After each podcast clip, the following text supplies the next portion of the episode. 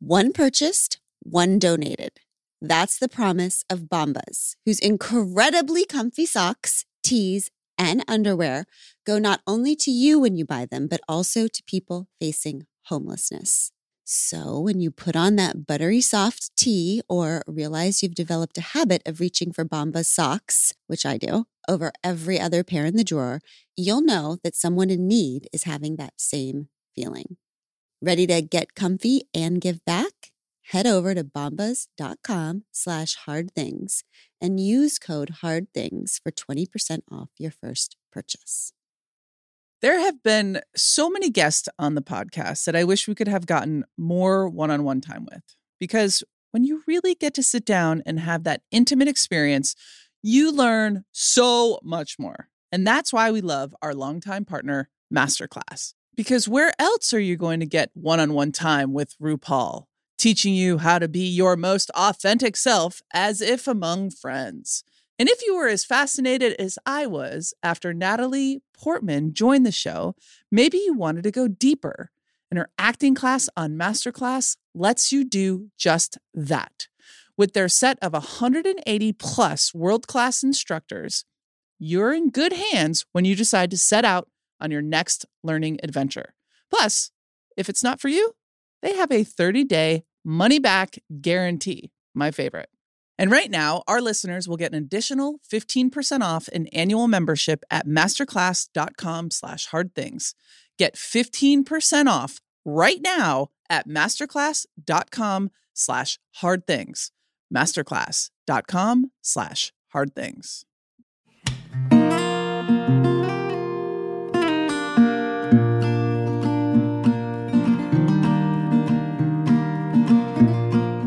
Okay, everybody. Thanks for coming back to We Can Do Hard Things. We're going to jump right in because we're very excited about the person who is with us today. Mae Martin is an award winning comedian, actor, writer, and producer who can be seen starring in Feel Good, Ugh. which we freaking loved, which they also created and co wrote.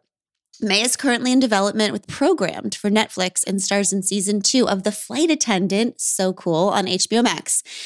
Mae Martin's Guide to series about sexuality and addiction are available to listen to on BBC Sounds. Mae is also the author of Can Everyone Please Calm Down? A Guide to 21st Century Sexuality, So good. which our family has been going through like a hilarious family class for the last month.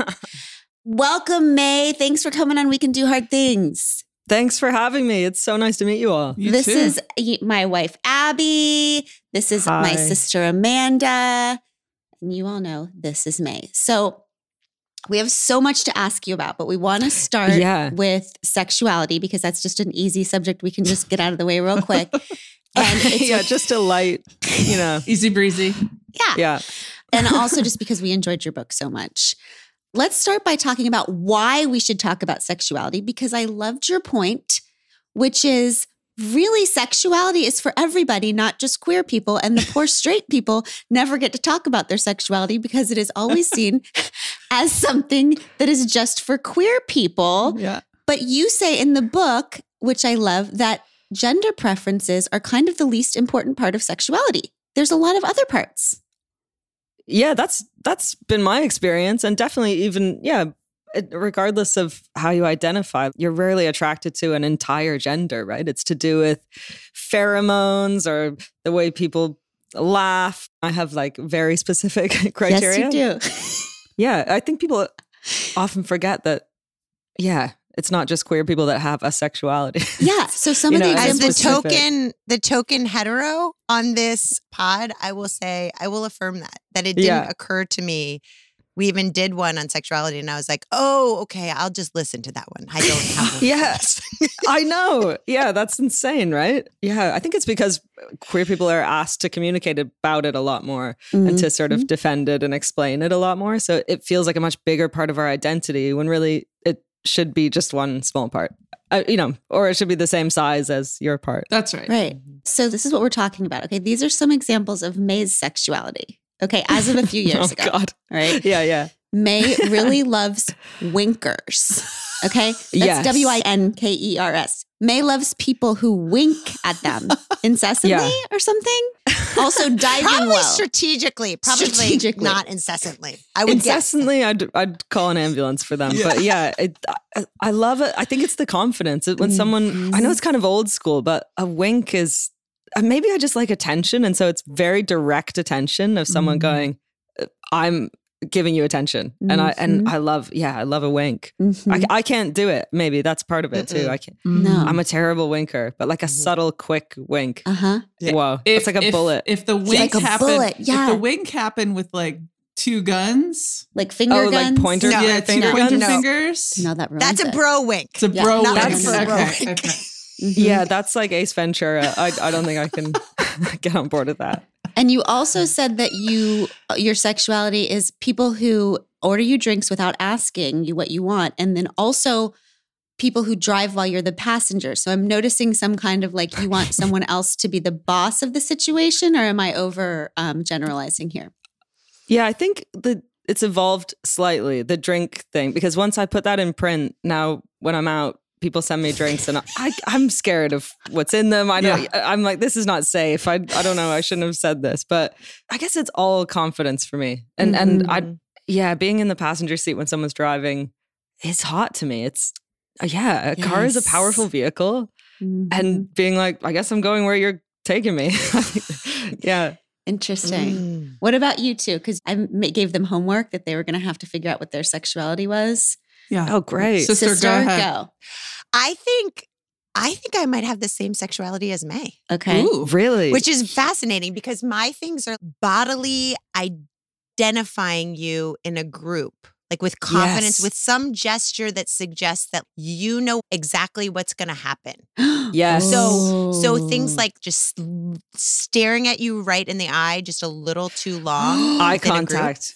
I Yes. that is electric. Yeah. Yes. Mhm. and the like things that might be like oh god other people are see oh oh this is happening you are you are foreshadowing something right now or like this happened to a friend of mine recently she was at a party and she was in a group talking to other people in the group and this gentleman came over took her hand put her drink down on the table and just took her to the dance floor Whoa. and I was like, that is my sexuality. Like oh, that, Wow. thank you.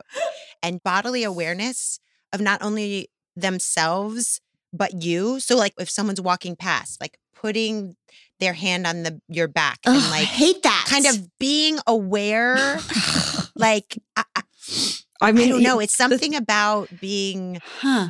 Aware of your body present and, and the- aware. But what's weird is like all of these things become awful if the wrong person does Yeah. them, right? Like that is so repulsive if some random creep is doing that. But yeah, if it's someone that there's a vibe, I What had a about- few. Um, okay.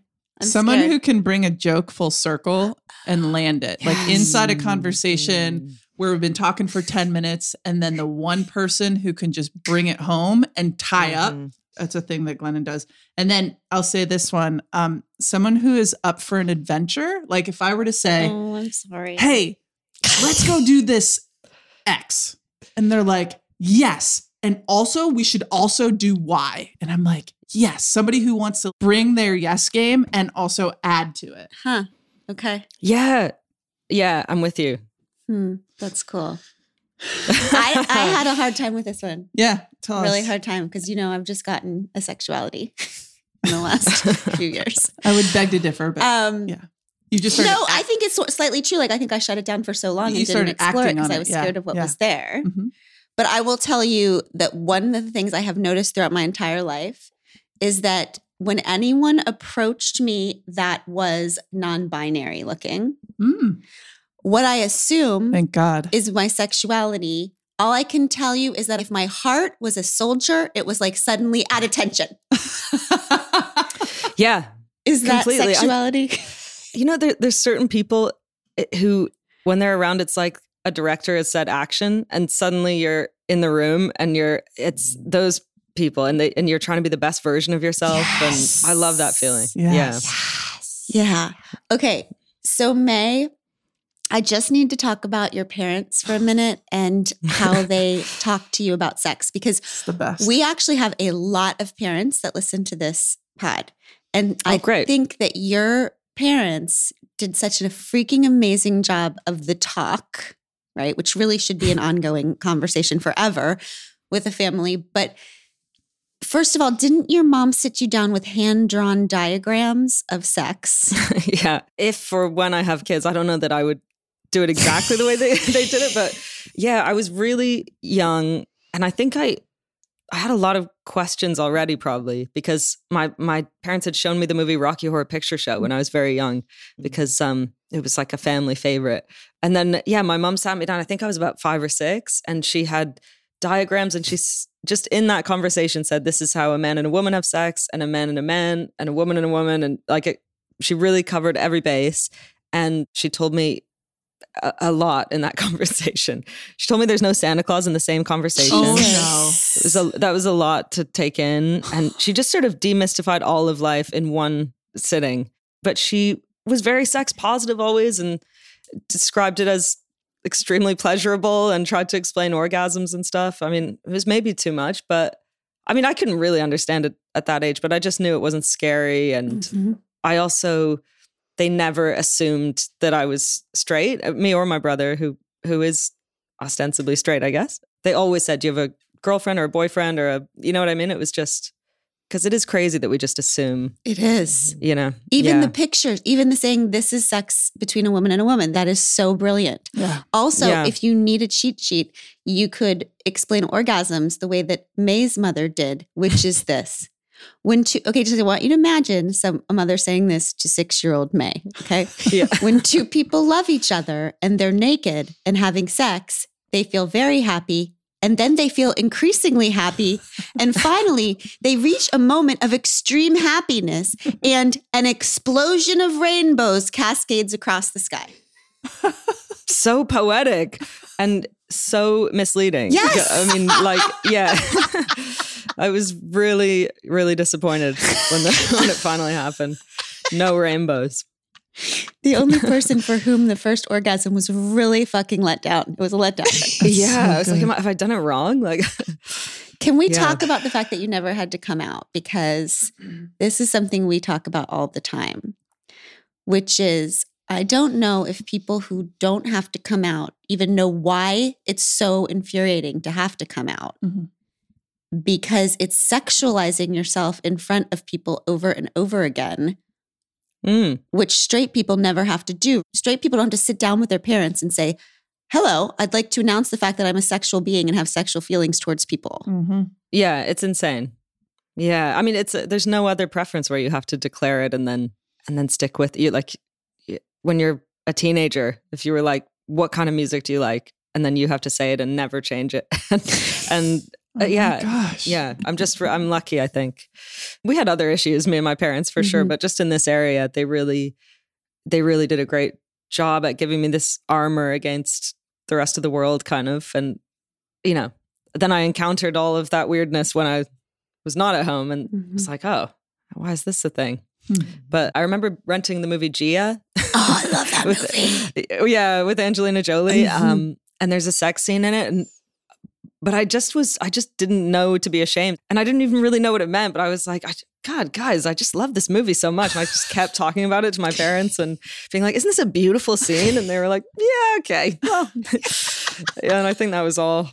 And then I, I always brought home boys and girls, and yeah, I mean, I think I had a pretty voracious sexual appetite. So I don't know if that was a a byproduct of what how they raised me, but Probably Mhm. Gia. Probably Probably byproduct of Gia. I actually Yeah. really remember being very attached to that movie.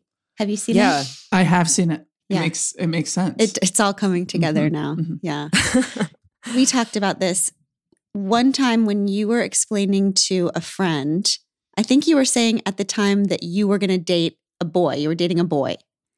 And your friend got upset in like a very confused way because your friend was used to seeing you date women.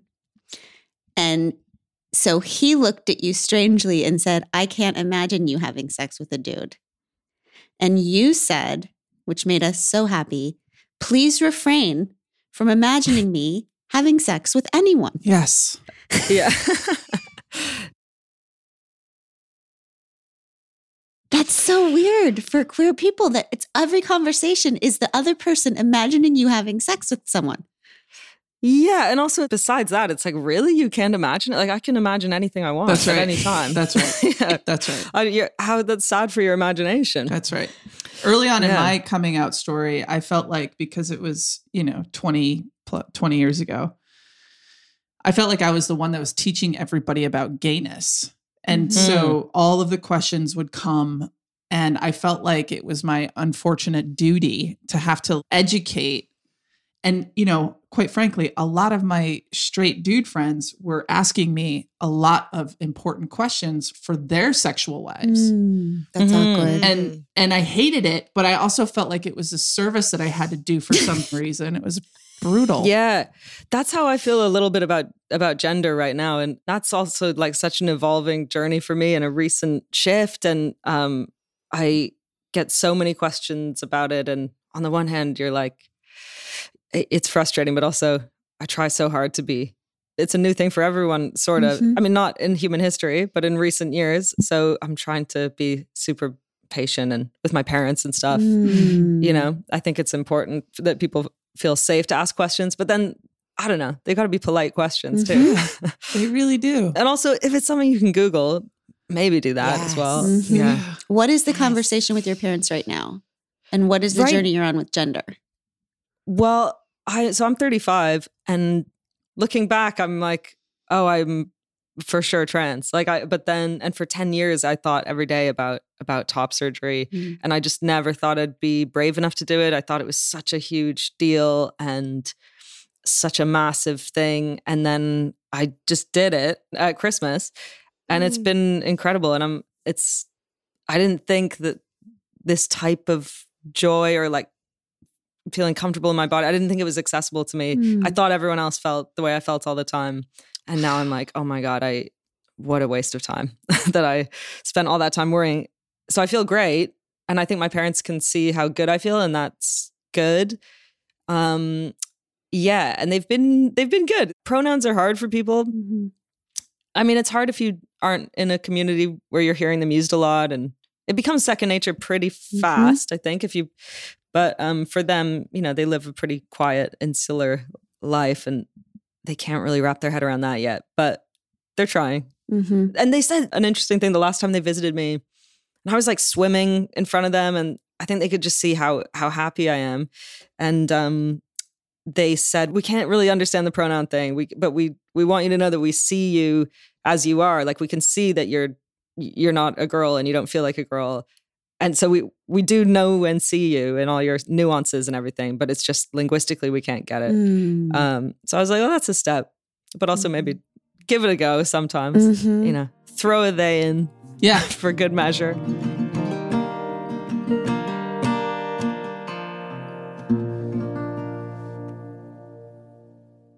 Experiences are what people love the most about travel. It's true. You don't go somewhere new and exotic just to be there. You go to do things, be it a historical walking tour, ziplining through the trees, or guided tours through museums. Like the hassle free self guided audio tour our family took through Versailles. If you're planning a trip and really want to make the most out of your time, I recommend you check out Viator. They have over 300,000 bookable experiences from simple tours to extreme adventures, and there's something for everyone in over 190 countries. Thrill rides, spooky ghost tours, secret food guides, exploration off the beaten path. It's all there, along with millions of real traveler reviews, 24 7 customer service, various payment options, and flexibility and support with free cancellation. Download the Viator app now and use code Viator10 for 10% off your first booking in the app. One app, over 300,000 travel experiences you'll remember. Do more with Viator. I think that one of the things that has really helped me, not only the fact that I'm very non binary in so much of my life, I just, I feel like I'm attached to the pronoun she, her. Mhm. And so one of our children, they have a non-binary um, friend that that uses the pronouns they them, and it it blew my mind when I started to think of it as just a third way rather Yeah. than just having two options. There's a middle option. And that Yeah. helped me orient how to communicate. And then, by the way, like I still make mistakes. We all do. Yeah. Um, and, and just moving beyond those mistakes as quickly and as le- as least dramatically as possible has has been really kind of shifting for me. Yeah, it's tricky because it's like I mean, you talk about paradigm shifts on on this podcast. It is a big and challenging thing, but it's such an important thing that's happening. It might take a hundred years for Mhm. us to undo how rigid we've become in this binary, but we're definitely headed in that direction, and it's super important and interesting. And we, I think, if, if we can get interested in it in a Hmm. historical and scientific and cultural, anthropological way, if if you do any sort of research into it, it's it's just very compelling, and you you you start to see these rigid walls that have been built around us, and and how Mhm. limiting they can be. And I mean, even like right now, the World Health Organization defines gender as as a cultural thing. You know, it really rocks people's world though. Mhm. but even sex is not that binary. You know, when you come down to it, it's good and exciting, but I don't know. It really, it really, people have a panic reaction for Mhm. sure. Mhm. so the World Health Organization says that gender is cultural. Here's a question. So I every poor person who listens to this podcast who has to listen to me talk about gender incessantly because I'm always trying to figure it out, but I can't understand gender doesn't feel like anything that's inside me. It feels like things that I have put on the outside of me because that's how I've been told to present in the world but I can't find it inside of me. So like when our son is Hmm. explaining how his friend is is identifying and he says, "Look, just look at them. Like they're, you know, a, a soul. All souls have to be them's. Like when you start thinking about human beings as not gendered because gender's not real, Hmm. you just will start thinking them, them, them because it makes more sense actually. Yeah, yeah, um, which I think is so beautiful and probably right. But then I have, I get to that place where I'm like, gender is not real. It's not fucking real. yeah. And then I have a dear friend who's trans and is like, oh, no, thank you. That's not correct. I am a man. Interesting. And I'm Yeah, like, I mean, wait, what is it? Yeah, that's super interesting. It's a minefield. I mean, I'm more, I feel similarly to you, I think, where I'm, uh, my, my personal experience is when I sort of free myself from those things, I'm like, I don't identify with any of it really. Mm-hmm. Um, but then I don't know.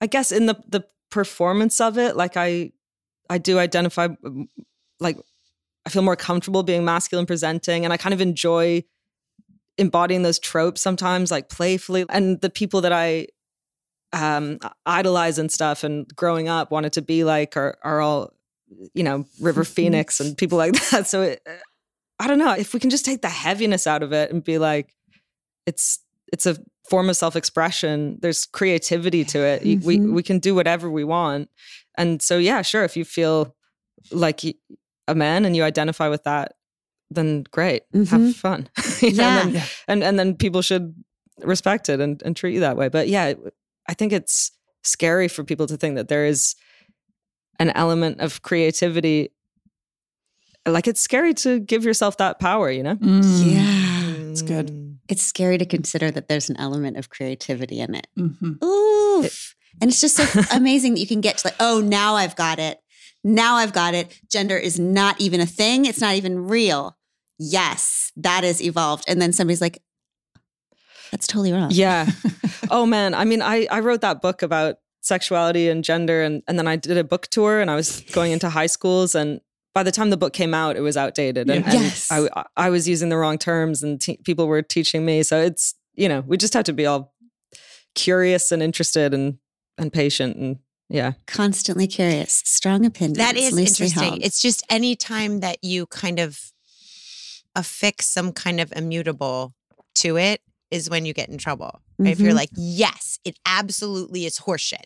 I Yeah. know that with certainty. Yeah. It's like Yeah. maybe you're in, in trouble because if it is part of your creative expression, then someone might be certain about themselves in this moment Mhm. Yeah. And maybe in the next moment, they have a different certainty about themselves. So maybe you get in trouble when you ascribe any kind of meaning or certainty for others. Sure. Mhm. Whereas if we just were more concerned about interrogating our own creativity and identity Yeah. and only being concerned with that, yes. then maybe I mean, that's where it would be rich. Yeah, there's a really interesting book called Can the Monster Speak? A speech given to a college of psychoanalysts by a trans man called Paul Preciado. And that sort of rocked my world. It was Mm. really interesting. But he talks about how we're, I think part of the reason people are so reactive is that we're still attached to this kind of Freudian way of thinking where our gender is a huge part of our identity and our, our psyche. And this sort of 200 year old white guys being like, but you know, men want to fuck their mothers and like it's and, and like that's a huge part of our identity and we have to undo that and then it's a much less big deal Mhm. if you want to be in some gray area or you want to be a bit more fluid yeah. because it doesn't have to be such a huge part of your personality and your cultural roles and things like that hmm I, I and mean, it can I- be I- more part of for some people. for Like, sure because I think we live in this world where you're either that has to define everything about you, and you have to go out into the world and you're, you know, your first your first stand up, you're gay Mae, and Yeah. you're like, no, I'm a comic. Why am I gay Mae on stage? You know. Or there's people like me who, because I never had to do any kind of interrogation of myself, because I was never asked to or forced to, it was just kind of like assume the position, literally and figuratively. There is I have an underdeveloped sense of that Mhm. because I was just kind of like, check the box, no questioning here. And Yeah. So I think- imagine if you went on an interview and the first five questions that people asked you was about your sexuality. Right, You'd be like, what Yeah. the fuck? But that's all that happens. Mhm. right. yes Right. yeah yeah yeah It's what happened today. That's what happened today. yeah, I do feel lucky that I've like f- from from when I could even think, I could sense that the things I was being told were immutable, objective truths didn't fit with how I felt inside. So that was very confusing. But I feel really grateful because it made me challenge all kinds of other things as well and um, Mhm. learn learn about myself more. I want to ask you what other things it helped you challenge and and look at differently. And also I just want to say I think it's cool for to think about for me because you said maybe only be certain about yourself and that hasn't worked for me. I want to not be ever certain about myself because I surprised the shit out of myself, you know, 6 years ago. Like, Weekly. You said it at one Mm. point, Mae, you don't have to be gay to be gay. And that was for sure true to, for me. Like, Yeah, totally. right? You never know. And that's a beautiful thing about sexuality. It reminds me a little bit about faith, like with thinking about faith. It's just this like ongoing ev- like evolution of ideas that's fluid constantly. Mhm. But what did this whole breaking down of everything in terms of gender and sexuality, what else did it help you deconstruct? Well, I think I had a kind of existential spiral in my teens and spun out and was a bad teen. Mhm. I think a, a lot of it came from that feeling of, yeah, uh, questioning the systems around me. I dropped out of school. I'm not recommending this, but I, I guess I, I saw options that other people weren't weren't seeing. Like I saw Mm. that I, I I could do comedy and I love doing comedy, so I did that. And I don't think I would have done that at such a young age if I hadn't already been thinking what makes me happy and where do I fit in. Things like monogamy Mhm. have been recently. I've been thinking a lot about, and yeah, What do you like think that. about that? It's working pretty well for everybody. So just to. yeah, I'm shocked because the data suggests you're just straight up wrong about that. I know, I know.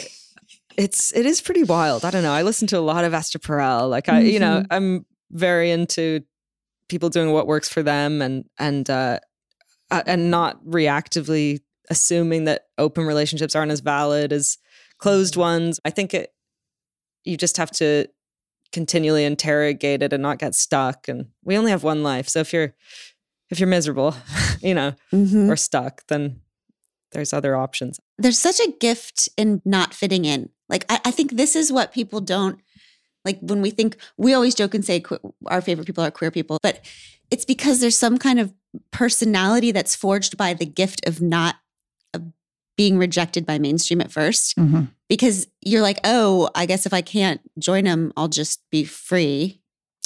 Yeah, or you think, well, everyone in my class is listening to boy bands and girl bands, but I I can't find my who I'm even supposed to be attracted to or identify with. So I guess I'm going to listen to Nine Inch Nails or the Pink Floyd, and then that I'm kind of grateful that that happened. Mhm. But yeah, I mean, there's drawbacks too, right? Then That's you, know, right. you end up with sort of battle wounds, and Mhm. but yeah, any kind of otherness, I think, is a is a gift for sure.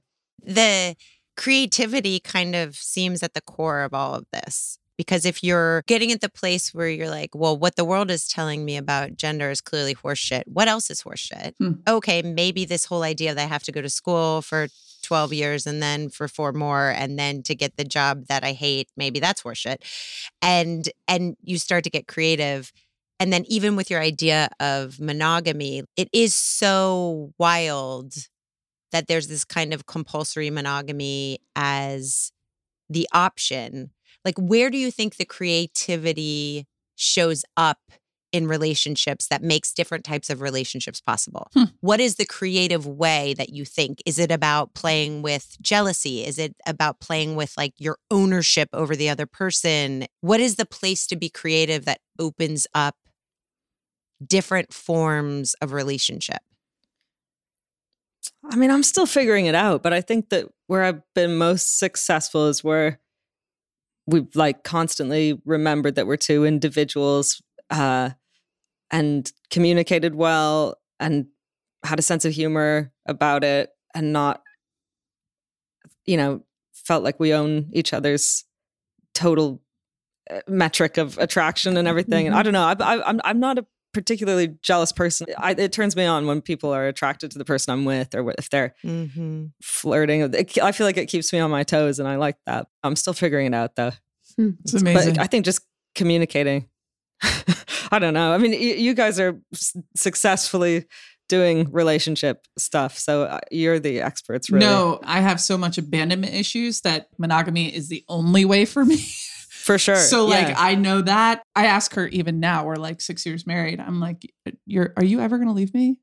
Please Yeah. tell me you're never gonna leave I have to start each. If uh, I'm like, Day. I need, if I'm like, I need somebody to do the dishes, I have to start the conversation with, I'm not going to leave you. I just need you to put your cup in the dishwasher. That's so funny. Well, I sometimes wonder if my fear of codependency comes from a fear of being abandoned. Like, just don't let yourself get to that place because then w- what happens if, you know, if it all falls apart? I've definitely, yeah, it ebbs and flows. Almost- I- who knows? It's so hard to tell what part of our personality is a- coping mechanism that was formed years ago and what's like our actual personality. You know what I mean? Uh huh. Yep, yeah. totally get it. Are we just the sum of our coping mechanisms, basically? I think so. And that's what's the hard part when you're trying to get like, I'm trying to be the truest me, like most authentic to myself. Am I like, am I just saying I want to be the most authentic reflection of the accumulation of my traumas? yes, yeah. It's like, well, who would it, it- totally? Who would I have been if I'd never met another person? If I'd grown up on a beach, Yeah. just who, who would I have been? I don't know that I would have done comedy. I, I don't. I'm, I'm pretty introverted. I, I think I was trying to cheer up my mom, probably, like you know. but it's worked out. I, you know, it all comes back to we're all just trying to cheer up our mom. Yeah. That's oh, what we're completely. all doing. yeah. Totally. That's right. Our mom or our dad, we're just trying to make them happy still. Damn. Yes. Yeah.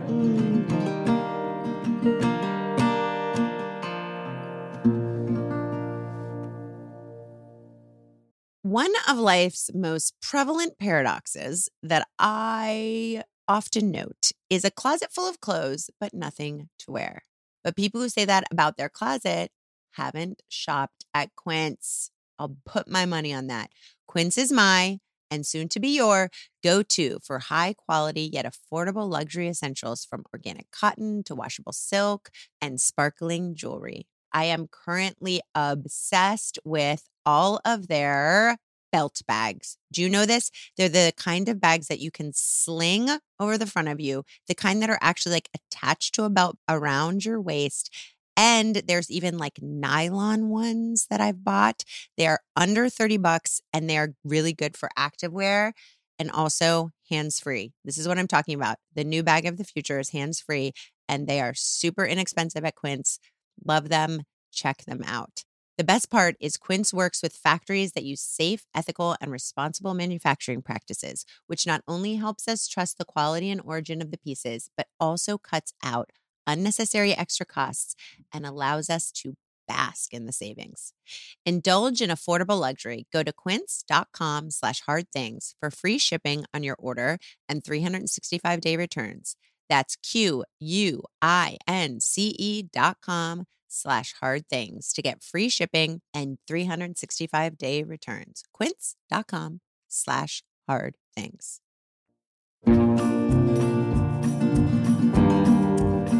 You do say you have an addictive personality. So Abby and I are both, that's another reason we relate to you. What is that like?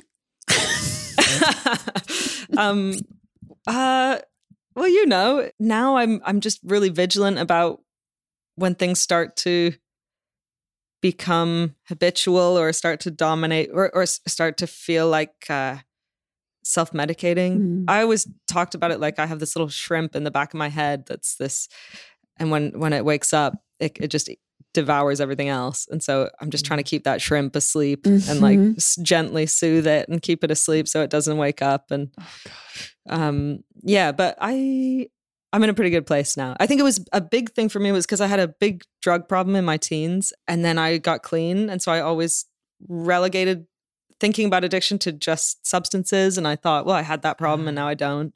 And um you know i can never touch that substance again but other than that i'm all good. And then once i realized that addictive behavior permeates all aspects of life and you know relationships and that it's not just about substances and 12 step programs and then that was big Mm. and then and then i tried to have just a in general a healthier more balanced thing i don't know now i do a lot of escape rooms and i i try to get adrenaline healthy places so I, I do like horror escape rooms where there's like an actor dressed like a clown in a dungeon and you're trying to escape it's psychotic You're trying to create like the dopamine hit and the Is like that yes. why you do all the things? Yes, baby. That is risk. Like Yes. risk and and drinking and and drugs are like that it's producing the same chemical reactions in my brain. Sh- she's always Yes. hurtling herself down mountains and out of like just the escape room. adrenaline junkie. Yeah. Wait, but I, I imagine a lot of athletes have that, right? Because that's uh, the endorphins. I only just started getting into working out at all in the past few years, and it, man, it feels good. Yeah. It's I completely get it. How, yeah, Hmm. yeah. This is where Wet Head comes in for the rest of us who maybe aren't as thrill seekers. That's maybe your version, Glennon. You could try that. What Wait, is it? This is I really recommend it, especially with kids. It's a game called Wet Head that uh you it's just a hat that has a bucket of water on it and then it's like Russian roulette where you pull out you take turns pulling out and you you trade the hat around and you pull out these uh, pegs that are fastening the bucket and one of them is going to douse you and it's uh very simple. I mean it's called Wet Head. Like it just couldn't be more simple and fun. I love it. and you I- chant wet head, wet, Wet head, head, wet yeah. So if if you, you know, have a coke problem, try wet head. Try Wet Head, yeah. It's gonna work out for you. I bring it to dinner parties and stuff, and people are like, "Do we have to play Wet Head tonight?" I'm like, "Yes." We it do. ruins someone's night. So I was lauding your parents and saying they were so amazing, but there's one little sentence in your book that says, "Listen, they weren't perfect. There's reasons that I wash my face five times a day and have fear of abandonment." So let's go back to that. How did they fuck up, and why? why did they make you wash your face five times a day and have abandonment issues? They kicked me out when I was 16, um, and I thought, you know, uh, I don't know. I hit puberty. I had an amazing childhood. It Mhm. was. I'm so lucky. I'm privileged. And then, um, yeah, just as soon as puberty hit, my we we butted heads a lot, and and I was doing drugs, and I was not in a great place, and and I think they reacted with rage, like at being li- being lied to, um, and just sort of shut down. And they did a tough love thing that was difficult. That I think they probably re- regret aspects of. We we haven't really talked about it. It's very strange. We're so close now, Hmm. but we we don't really talk about that time. But it must be very hard to be a parent. Mhm. It is. It is. yeah, I can't imagine. And everybody now, I, I really see them as as three dimensional people with doing their best in the moment with their own trauma and things like that. So, yeah, but it was it was tough for sure. I'm sure we have lots of people listening. I mean, I think people reassessing and, and actually believing that they can be, be comfortable in their own bodies because of stories like yours, because of progress, it people more and more families are going to be in a situation like your parents, where their kid says, "Nope, what could be done well in that situation?" Like you once said that when a parent finds out their kid is gay, they should just pretend that they just found a four leaf clover. yeah. Like, Yeah, how do should parents la- do that with the laminate gender? it? La- laminate Um, your queer kid. Yeah. My parents have always have been great about um about sexuality and, and gender. I think that stuff's just about listening and not doing that thing of going, oh my God, well, I'm fine with it, but I'm just so worried about you and the world and immediately making it negative and heavy. And um, I would avoid doing that. It's the same. uh, People feel so comfortable doing that. I was talking about adopting. Like I, I would love to adopt. And it's so mm-hmm. crazy how comfortable people are going, oh, you, you bring it up and you go, I'd love to adopt. And they go, well, you know, it could be really hard. Oh, I'm just, and you're like, yeah, I know. But you like, what's the alternative? No one adopts? Like, it could be hard mm-hmm. anyway. It's crazy how comfortable people are going to that negative fear place. But my main thing is with if your kid's doing drugs, I feel strongly about about that stuff. That if you feel like they're self medicating, you want to create an environment where they can talk to you and come to you and and not feel like they have to hide it from you. And I think the more we understand addiction and and where that comes from because so many people do drugs and not everybody gets addicted to drugs right there's Mhm. something going on there underneath usually Mhm. so it's maybe having com- empathy and looking at not the method of soothing but why why is that person self-soothing Yeah. but it's hard i guess it would be it must be impossible as a parent you'd feel so worried and betrayed and and all that but um yeah i think just trying not to get angry Mm-hmm. And I also think that what I have found in parenting, because I just got to parenting seven years ago when Glenn and I got that's together. amazing And what I have found is I have a fear inside of me of being a poor parent. Our kids are amazing, but if they ever have an issue, I am now projecting that I am the reason why this issue is happening. And so Yeah. that could cause, I'm sure there's a lot of parents out there who might not be so introspective to be able to to let that feeling come up and not act on it whether it's kicking your kid out of the house or punishing them or grounding them I was brought up in an authoritarian home where what my mom said went. And I have to fight some of those inclinations and urges that I have. And mm-hmm. then also fight this, this fear of me fucking up my own kids in the moment. And it's almost impossible to do. I need to have somebody who can call me out on that. I mean, maybe not in the moment. Right. I that have it's learned happening. that. Yes. Conversation later that's like hey that sounded a little bit like Your fear mom. your mom projection right. Yeah, and so then i've had to go back and apologize for our kids for some of my instinctive like reactions to some stuff that they've brought. It's the hardest and most confusing and it changes every day. You're like oh Mhm. my kid is i think that they've got it and then the next day something else happens. I think all of the parenting stuff comes down to like if you could look at your kid as a human instead of a referendum on you or reflection on you. yeah I think that Mm. whole thing that's like what you're saying Abby it's it's like you are going through this thing therefore that means something about me. yes Or you are doing amazing and are an amazing athlete therefore that says something about me. Like you suck that's an indictment of me. You're amazing. That's a compliment of me. When Mhm. actually none of those things are true. it's so It's just Yeah. a person who's living in your house. Yeah, that's you know? so interesting. If you change the language in your head in the moment to like, what, how would I react if I was a mentor? Then some of the emotions not attached to it, and you can, yeah. But I mean, it must be impossible. I think uh, you have to. Everyone knows, like, I will fuck up my kid no Mhm. matter Yeah. what, Mhm. and then and then you go from there. Yeah. yeah. Except for a friend calls and says, My kid came out, my kid is non binary, my kid's whatever. I do think that's a bit of a referendum on parenting in a good way. Mhm. My first thing is already always like congratulations as parents because you've created some kind of environment where this kid feels safe telling you who they are or or even exploring it even being like i actually am going inside and not just listening to like there's some kind of badass free in uh, full of integrity environment to even be presenting that. Yeah, definitely. You use the word rage to describe the reaction to that period of your life. I'm just curious what your relationship to rage is now and what role that plays in your life, either inside of you or people Hmm. around you.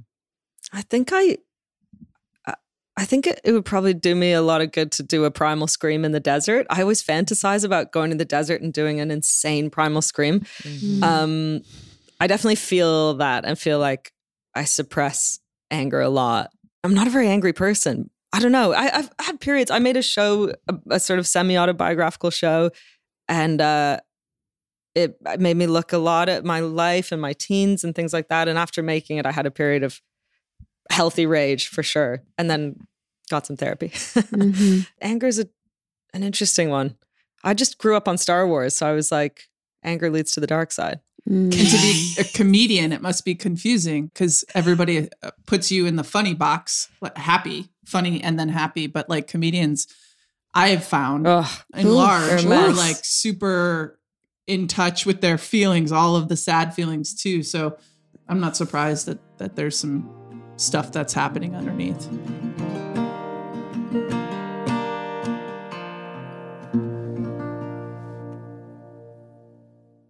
Okay, I have a surprise to tell you, honey. I booked us an Airbnb at the Thousand Islands with more space and privacy, and we get to opt into my family. So near family, but not with family. Yes. You solved family, near but not with. Thank you, Airbnb. it's so exciting. Have you ever thought about renting your place out, like when you go away like that? Yeah, I have. There's some big events coming up in LA in the near future that I'm very excited that possibly we're going to do that for sure. When you really think about it, babe, it really is the perfect way to make some extra money when we're away from LA. When you're just living somewhere, it's easy to forget that the place you live in is actually a travel destination others want to visit. Your home might be worth more than you think. Find out how much at airbnb.com slash host. Airbnb.com slash host. Sister, you should rent your house too.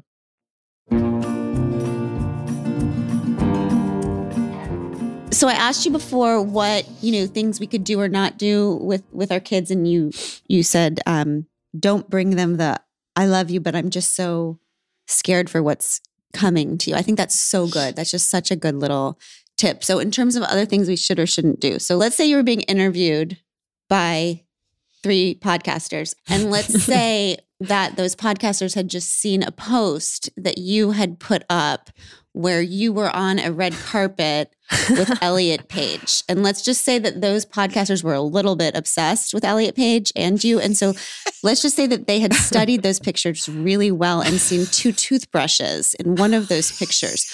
Would it be appropriate or just completely not to ask you if you and Elliot Page are friends or the kind of special friends that might require toothbrush carrying?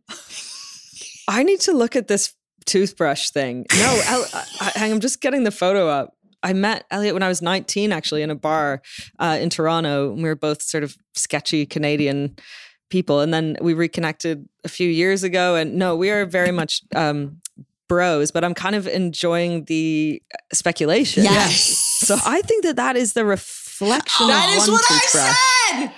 That Yeah, is what i I'm- said. And and and I I said, that is not a reflection. There's no way that's a reflection. It is what I two effing toothbrushes. That's what I said. I said it. And, I think yeah that we were getting ready in Elliot's in Elliot's hotel, and I think that's one toothbrush. But um, look, he's hot. He's super hot. It was fun being his date for sure for the night. Um, so you heard it here first. Elliot is still available. yeah. Not sure about Mae. Okay. We're going to find out if that's an appropriate question to ask. Is it? I'm always is that an appropriate I'm always question? to ask? available. Okay, Yeah. you're, you're always available. No, I do try to keep that part of my life Yes. uh, slightly, just because then it's so embarrassing if you're like, yeah, I'm so happy and settled, and then it ends, and you're like, I've erased that. It's so Um, embarrassing. Nothing's immutable, Mae. We already Nothing talked is about it. exactly It's It's- just creative yeah. expression. I just moved to LA in, in May. I've been in London for 12 years, and that was a big change. And it's been fun being kind of a, a free agent uh, in in LA. What has looking that been like? I didn't know you moved back to LA. I just knew you were in London forever. What what has that For so long. been like?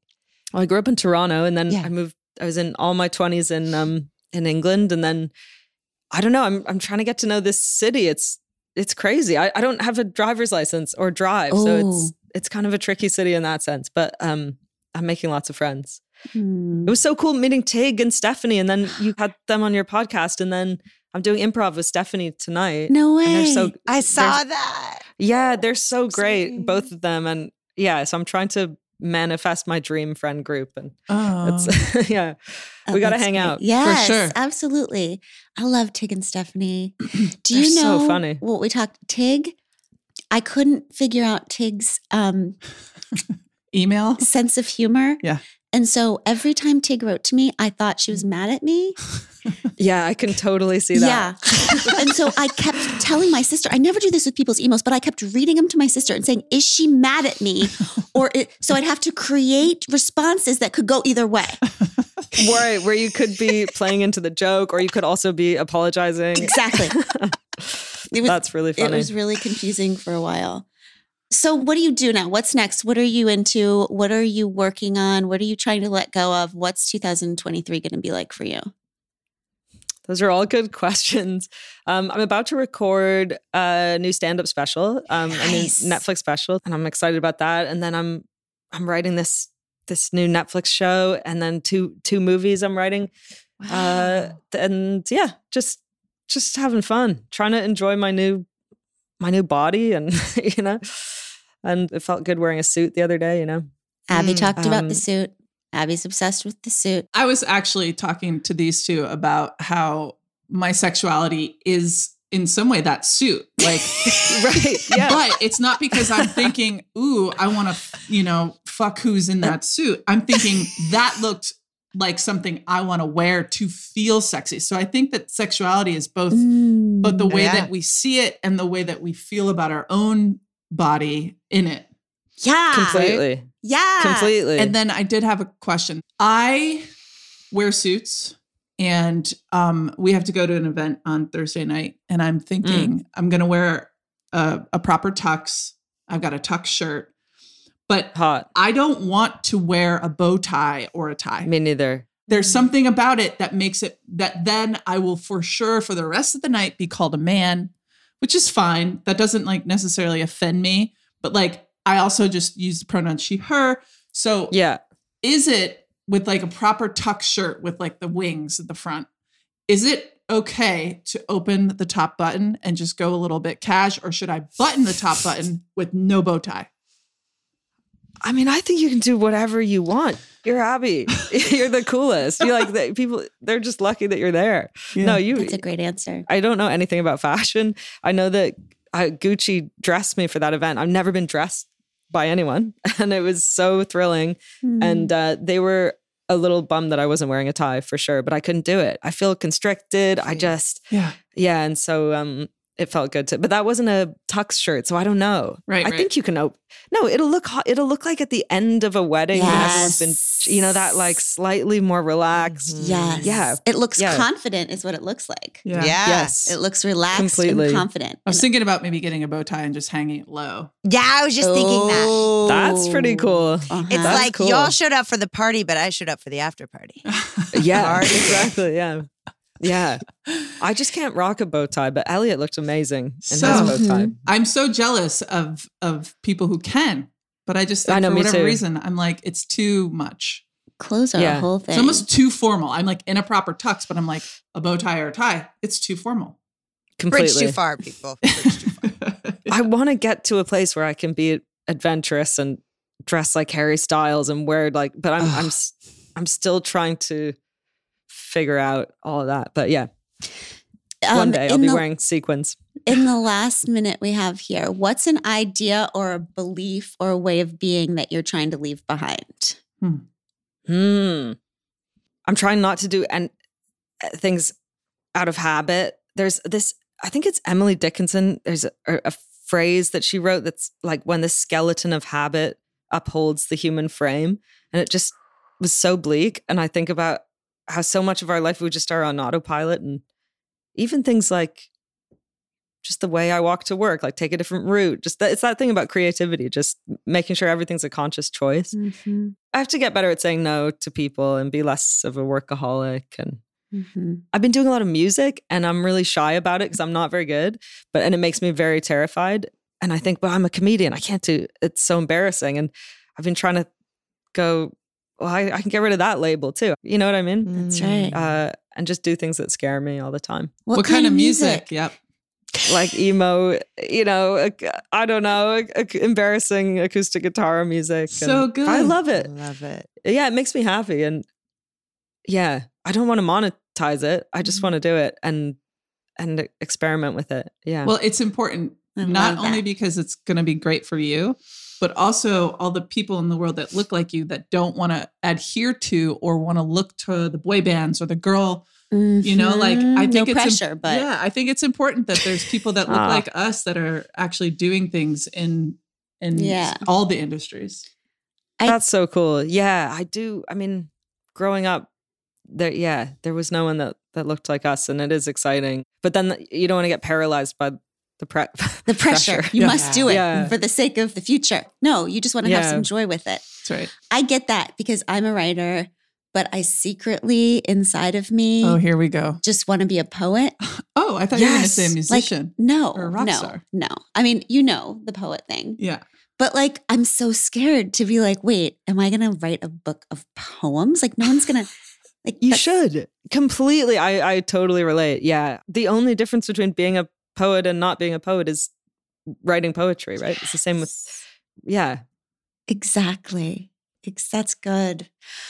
Mae, you're just a damn dream. Yep. You are. Thank you so. This has been so nice. I last night I told my friend I was doing it, and she was like, "Are you going to cry?" And I was like, "Am I? I don't know. Did people cry?" And she was like, "I don't know. It could get deep." And I was like, "Oh my god!" But yeah, you guys are so amazing, and thanks so much for having me. Yeah, we'd love to hang out sometime and show you Yes, nothing in LA because we don't know anything about LA. Let's have a, a games night. This is what- yeah, that's all I. That's all I Wet want to do. Wet Wet head. head. Yeah, yeah. Well, and coming from somebody who um, didn't have any representation to look towards, I just think what you're doing and all the ways that you're doing it, your work matters and it's changing people's Ah. perspectives. And so I just, I want to thank you so much because you're helping me even, you know, Yeah. my- Now I'm. I now you got me. I'm know. gonna cry.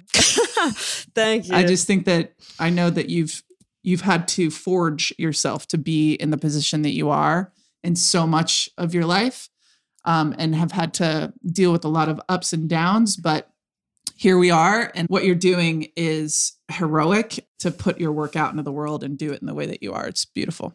Thank you. Thank you so much, and and ditto. Yeah, thank you. I also think it's very cool that you're inspiring in a different way too is the whatever the opposite of creative scarcity is because what I admired so much is that after two seasons of Feel Good you even though like could have kept that going and kept going creatively you were like no that is how I want to end that Mhm. and I believe that there will be abundance for me Thanks. in other things. And I think that was so special and probably gave a lot of folks the invitation to do that when mostly uh, in Hollywood, it's very hard to Yeah. stop something that you can keep Mhm. doing. Yeah. So kudos Thanks. to you on that. That was awesome. Yeah, I didn't want to torture that couple anymore. I felt like I left them in a good place, and it would have been too mean to. You'd have to break them up again if you kept going, and it would be awful. Yeah. Yeah. God, give somebody a happy ending. We love you, Mae. The rest of you, your responsibility this week is to figure out three things that are your sexuality. Yes. Okay? Completely. Mhm. Doesn't matter. It doesn't matter what you are. Everybody has a sexuality. So you figure Yeah. out three things. Okay? We love you. Um, when things get hard this week, don't forget we can do hard things. Thank you, Mae. Bye. Thank you so much. Yay! We Can Do Hard Things is produced in partnership with Cadence 13 Studios. Be sure to rate, review, and follow the show on Apple Podcasts, Audacy, or wherever you get your podcasts. Especially be sure to rate and review the podcast if you really liked it. If you didn't, don't worry about it. It's fine.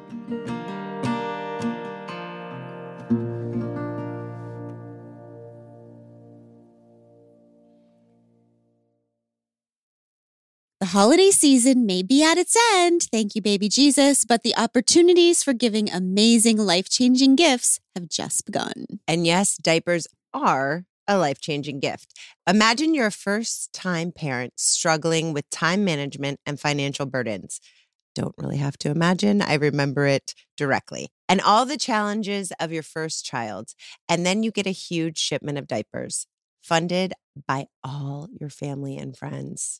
That's a good feeling. Yeah, that's a good idea. That's exactly what Pampers is doing with their diaper stash. I love this so much. It's an online diaper fund. So you can contribute to a diaper stockpile and help ensure it never runs out. And one of the most difficult things about buying diapers for others is making sure that you guess the right fits and sizes. And with Pampers Diaper Fund, all that guesswork goes away. So, if there's a new parent or expecting parent in your life, you will be making their lives a lot easier and showing them how many people are excited for their huge milestone. Organizing a diaper stash is easy. Go to diaperstash.pampers.com to set up a fund and give the ultimate group gift. Love it. Love it. Love it. Love it. Pod Squad, some of what we share with you on the show are our individual, unique experiences in therapy and the takeaways that help us grow, appreciate each other, and navigate this beautiful life we're doing together. Thank you for doing it with us. But the things we talk about in therapy itself, these are things we wouldn't necessarily share with just anyone. I think there are a few things more important than finding the right person to share your deepest thoughts, feelings, and questions with like a therapist. That's why we are thrilled about Alma's support of our show. They're big believers that you need the right someone to talk to, not just anyone. Alma helps you to find a therapist who gets you based on your needs, someone with whom you'll feel comfortable, heard, secure. Plus, and this shouldn't be overlooked, over 96% of therapists at Alma accept insurance because you want to pick someone based on the right fit, not just based on finances. You can browse their directory now. You don't even need to create an account. Visit helloalma.com slash hard things to schedule a free consultation today. That's hello, A-L-M-A dot com slash hard things.